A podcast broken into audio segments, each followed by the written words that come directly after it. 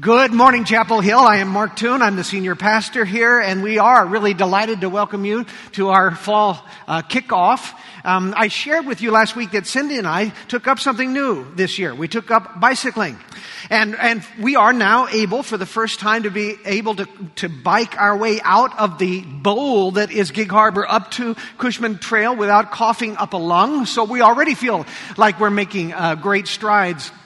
Last week I, I shared, I was teasing with you a little bit about averting your gaze because of my finely sculpted quads, which are a result of the biking. I didn't tell you the rest of the story though.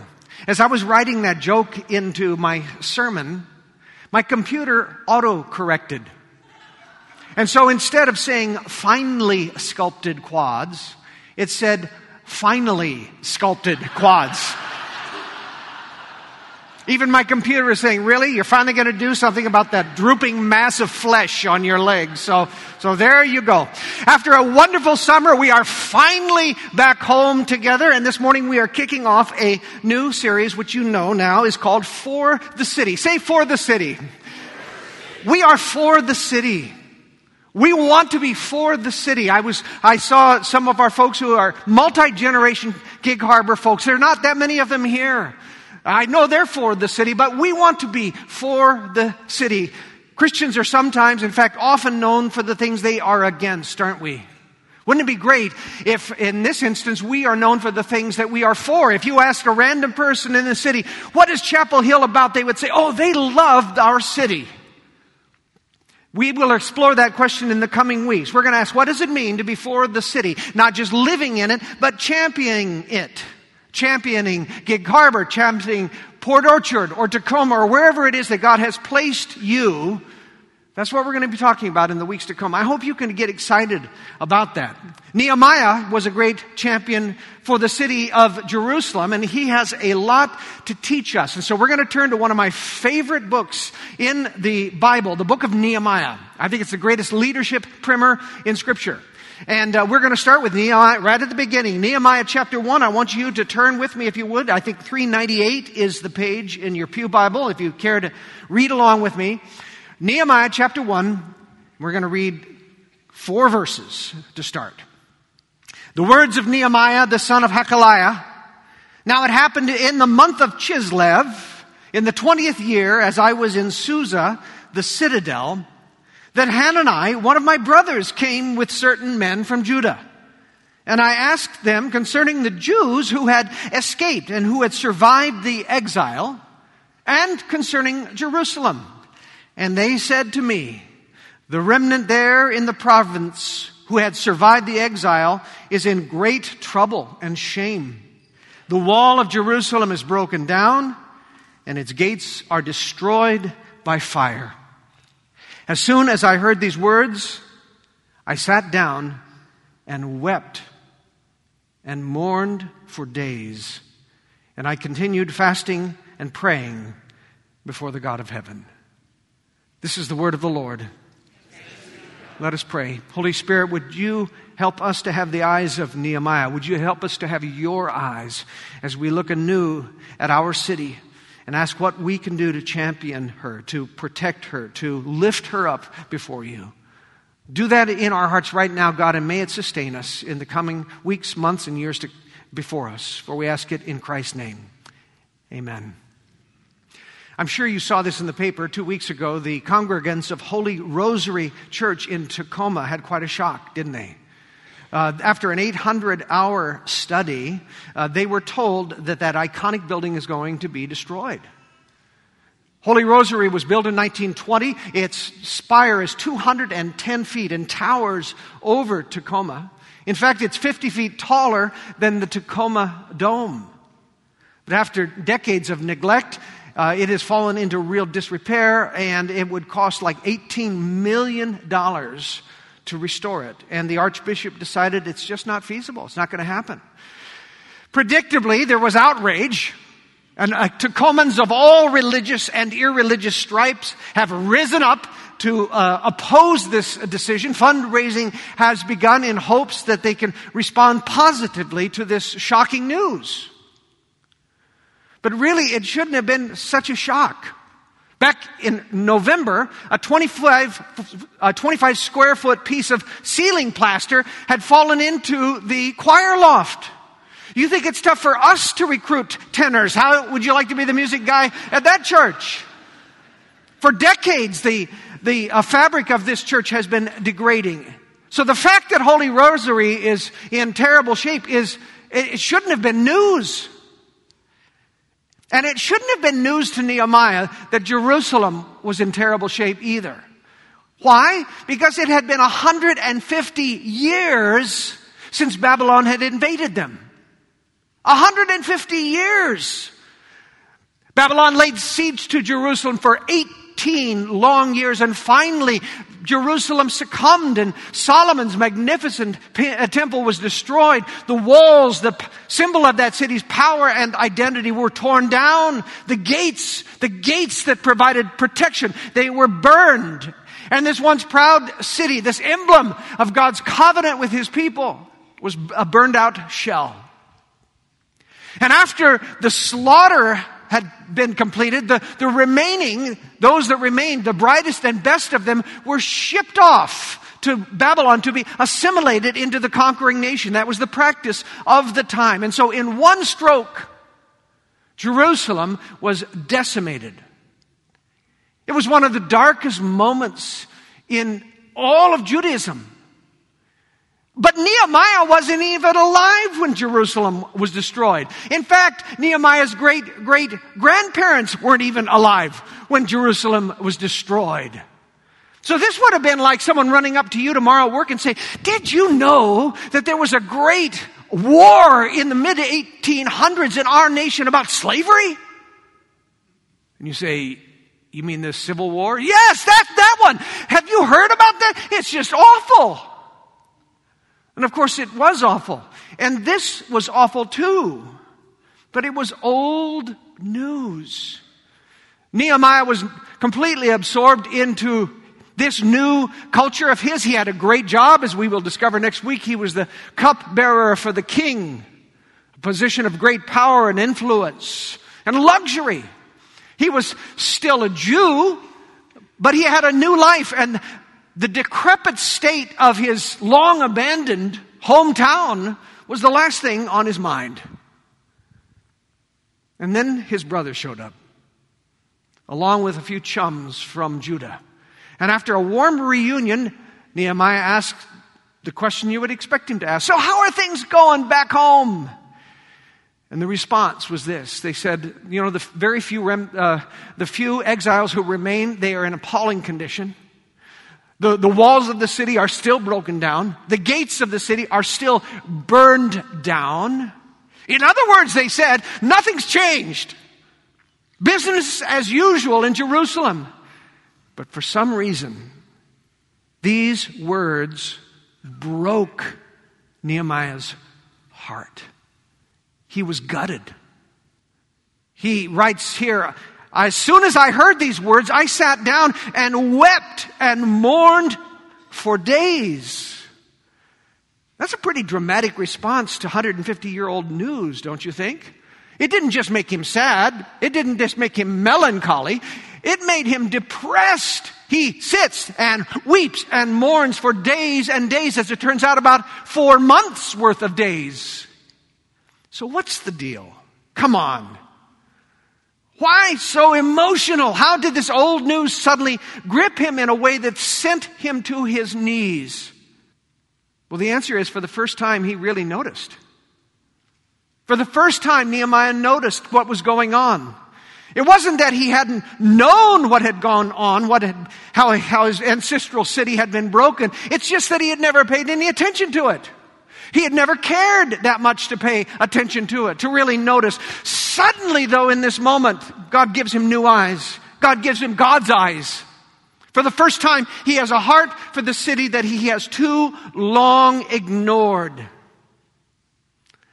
The question that this begs of us today is this Do you have a heart for your city? Do you have a heart for your city? Or do you just live here? Do you just inhabit the place? Does the welfare of your city matter to you? Because if this is going to be more than a motto, if, if you're going to be for your city, if God is going to use you to bless and encourage or heal or shape the city, then the first essential thing is this. You've got to notice. We have got to notice what is going on around us. We have got to open our eyes to all of its beauty, but also to all of its brokenness. If this is your city, if Gig Harbor is your city, we're kind of like Holy Rosary Church, honestly. The, the outer appearance of our edifice looks pretty darn good. It is beautiful. It is idyllic. The tourists love us. Too much this summer, in my opinion. But if you look closely, you begin to discover the cracks in the fabric. For instance, marriage. You have no idea the brokenness that is occurring in marriages all across the country, uh, all across the city, all across this church. I think it is a spiritual attack against the covenant of marriage, honestly. Or children. We have no idea of the pain that our children are in. Did you know that there was a rumored suicide pact among students in our district? Every week we hear in Celebrate recovery stories about substance abuse and sexual addiction and rotten self-esteem. Or the volunteers in our Titus ministry who serve so faithful up there, faithfully all, every, every day up there, they can tell you the stories of behind the apparent prosperity of Gig Harbor are these pockets of, of poverty and homelessness, and it's only growing. It's only getting worse. And p- politically, I would say that our city is more divided and cynical and maybe even angry than I have ever seen it in my 32 years here. That's Gig Harbor. Have you seen that? Have you noticed that about your Gig Harbor? How about your Port Orchard? We're getting ready to launch a new church in Port Orchard. Pastor Megan is hard at work with her team. And if you're from Port Orchard, you would, you would recognize the words that are written on your Starbucks. It says, We are a people of pluck and determination. A people of pluck and determination. The locals will proudly tell you that that downtown has so much potential. And yet, businesses that have been burned are boarded up and abandoned. Shocking to me when I drove in was to discover that the A&W, the iconic A&W hangout, has been closed. Colleen Simpson is one of our elders. She's also serving as the volunteer fire chaplain. She was called to five suicides in that city last summer. What makes people so down on their own life? What present, prevents a, a town that is full of people of determination and a town that is full of potential? What, pre- what prevents it from being restored? And in part, I think it's because people stop noticing the brokenness. Cindy and I bought a fixer upper in downtown Gig Harbor, as we told you, along the way two hour, two days, uh, two years ago. It just seems like two days. Two years ago, we bought it, and it had a, um, a really a hideous fiberglass roof over the deck. And we noticed it was hideous when we bought it. But we have been otherwise occupied with our house over the last couple of years, and frankly, over the months, it ceased being hideous to me. Until last week, when I looked up at it and I saw, this is really hideous.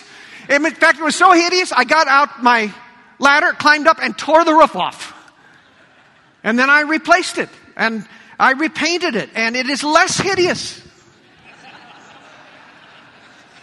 In fact, I sat on it last night without any drips and watched the most spectacular fireworks display of lightning that I have ever seen. How cool was that? So it's not so hideous anymore. Why? Because I stopped again and really noticed what I'd been looking at all along. To be for our city, we really need to see it. We really need to see it both in its good and in its bad. God needs to open our eyes to see with His eyes. And what, what, what, what might that look like for you? Here's what it might look like for me. It means paying more attention to my neighbors. It means making sure I know all of their names. It means making sure I learn their kids' names. It even means knowing their dog's name. I know the next door neighbor's dog just fine. Fuzz. It means noticing when they're gone on vacation, asking if you can take care of the paper while they're gone. It means checking in with them when they return and saying, how was it? It means recognizing that their, their hedge is overgrown and offering to, to step up. It means noticing that your neighbor's normally manicured lawn is really overgrown. And so you find out that in fact she's having knee surgery and she cannot do what she used to do. To be for our city means that we're going to have to lift our eyes up from our own little existence, which we're content with, and really seeing what is going on around us. Our wonderful MOPS ministry is going to start up again on the 26th of this month. Cindy, my wife, has been uh, invited to serve as the Mentor Moms leader, the leader of that Mentor Moms program, which takes seasoned moms and, and introduces them into these younger women's lives. Mentor Moms have a four word job description. That simple. Four word job description. I won't give you all four. I'll just give you the first one. The very first job of the mentor mom is to notice. They're told to notice what is going on in their lives, to notice when they seem tired or sad or happy, to notice when their kids are sick, to notice when they are sick. Before you say a word, before you give any mothering advice, before you do a thing, they urge you first just notice. Nehemiah, for the first time in his life, really noticed what was going on. And it broke his heart. Nehemiah knew that God had desired for Jerusalem to be a place of covenantal blessing, a place of God's presence and abundance and bounty and peace. But it had become a place of ruin, both material and human ruin. And I will tell you, God's desire for the city has not changed. God still longs to use cities. God still longs for the city to be a place where the Spirit of Jesus has access, where Christ can bring peace and abundance and blessing and unity. And one of the ways that God will do that is to cause His people's eyes to be opened and to notice who and what is going on around them. To really notice these precious human beings created in the image of God, saved by the redemption of Jesus, who have not yet experienced the blessing of Christ in this city or in their lives. Bob Pierce was the founder of World Vision, and he used to say that may my heart be broken by the things that break the heart of God. Read that with me. May my heart be broken by the things that break the heart of God. When God finally opened his eyes, Nehemiah's heart was broken and it drove him to prayer. And most of that prayer was divided, devoted to one purpose. I want you to listen to another portion of the reading starting in verse 5. And you tell me at the end of it, what is the primary focus of Nehemiah's prayer starting in verse 5? So Nehemiah prayed and said, O Lord God of heaven, the great and awesome God who keeps covenant and steadfast love with those who love him and keep his commandments.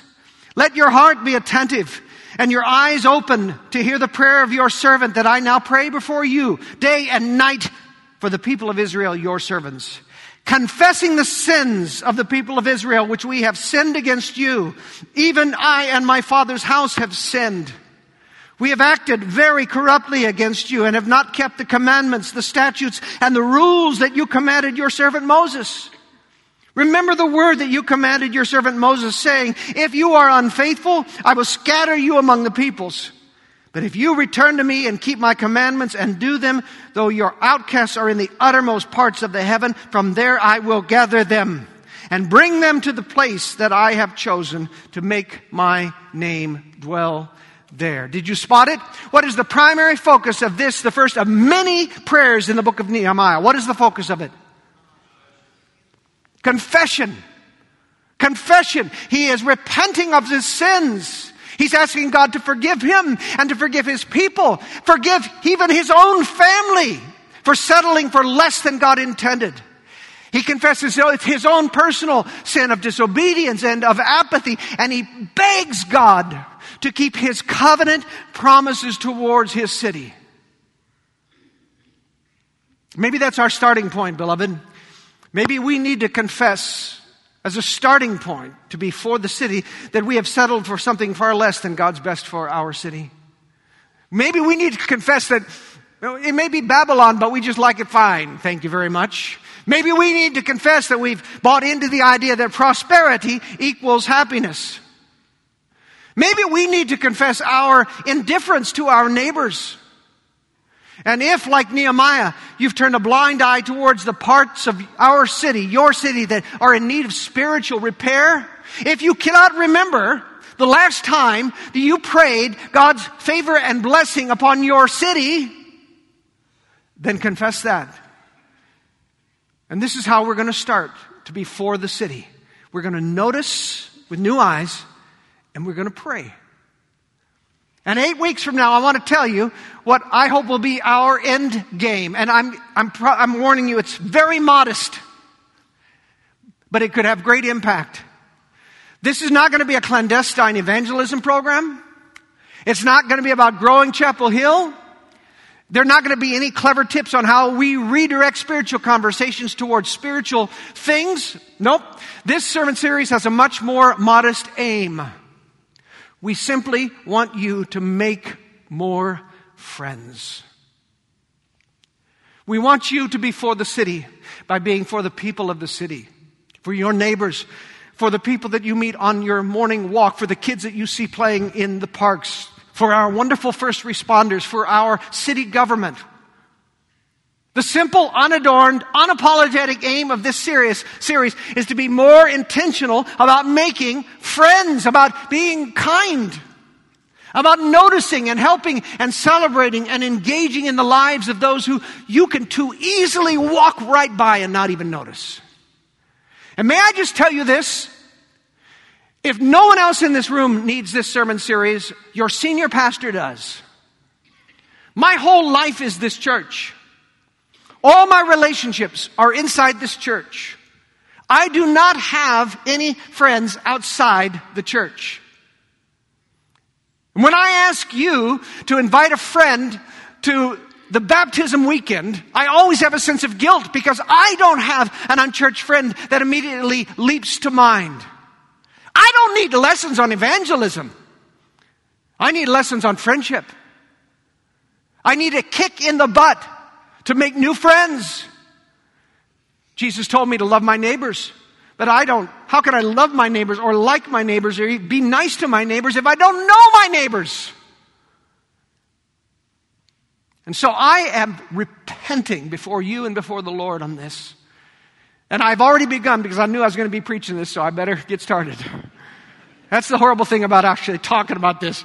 I have already begun and prayed that God would open my eyes, and I've begun to respond to what I sense He's telling me to do. That is how I can be for my city, to notice, to speak to, to care about, to pray for my neighbors to make new friends. It's as simple as that. And if nothing more comes from the next six weeks than that 1,200 worshipers at Chapel Hill Church, each of them engage with one new friend, that will be a victory for our city. So that's what I'm going to be working on in the coming weeks. And I challenge you to join me in that. Let us pray. Like Nehemiah, Lord, I say, I am sorry. I'm so sorry that I get wrapped up in my friends, in my church, in my circle. This is a wonderful church family. I love them. And I sometimes feel as if that's all I need. But it's not about what I need, it's about what those who are outside of the church family might need. It's about those that we saw described on the screen who don't have any friends anywhere, who are lonesome and uncared for. It's about having an eye to see that. And so, God, I repent of that. And I pray that your Holy Spirit will inspire me and open my eyes to see what's really going on around me, that I will learn names, that I will pay attention to rhythms of life, that I will invest myself into what is going on in those relationships. Not with ulterior motives, not with the stroke of, not with the idea of, of notches on my belt, simply because you love them. And, and you long for them to know your blessing. So, God, would you do that in me? And I pray that you would do that in every person seated here. I pray that we would repent of indifference, of apathy, that we would repent of self sufficiency and satisfaction with a handful of relationships that are con- we are contented with. Make us better friends. Make us noticers of life. Make us champions for your city. We ask this in the name of Jesus, who wept over the city of Jerusalem.